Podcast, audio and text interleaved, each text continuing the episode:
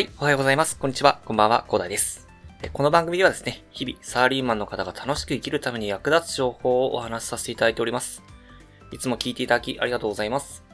さて、本日お話しさせていただきたいのはですね、えーまあ私は今英語の勉強をしながらですので、なかなかね、えっと他のことに手を出せないというところで、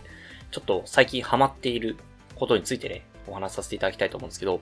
まあそれっていうのはね、投資ですね。投資対象は自分が未来を信じれるものに投資しようということでね、え本日はお話しさせていただきたいんですけど、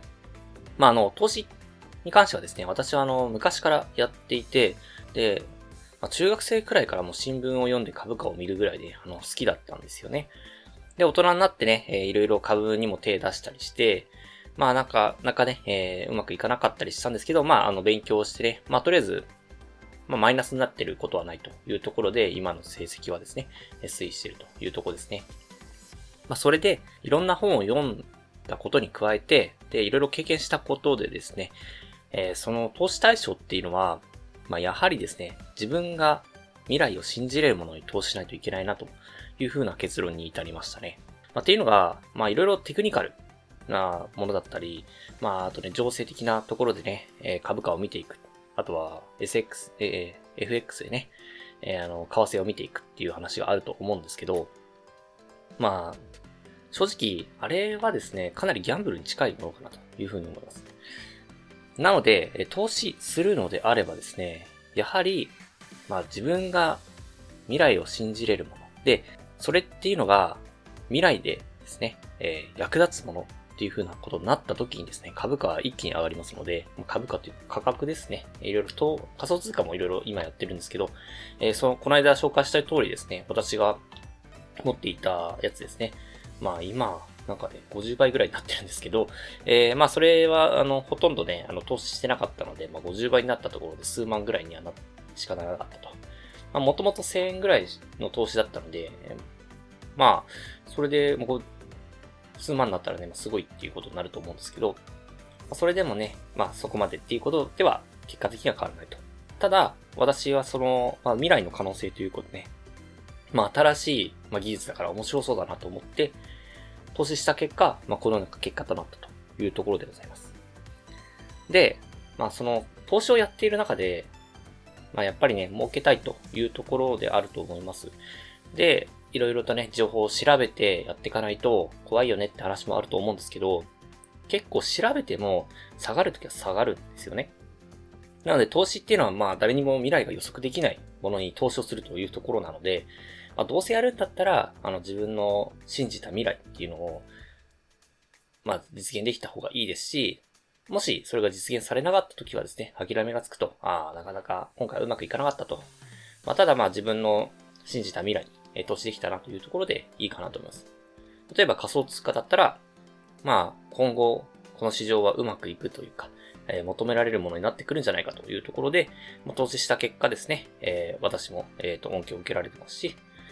まあ自己投資もそうですね。自己投資に関してはですね、まあ自分のもう思い描く未来のためにね、投資して、えー実現していくというところがあったりね、あると思います。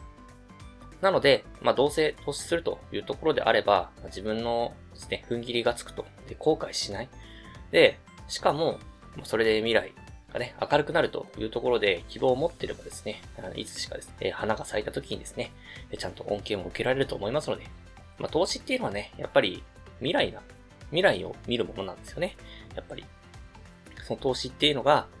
市場に求められた時に、まあ、開花すると。IPO とかもそうですよね。IPO とかも結局、え上場した時に一気に行くと。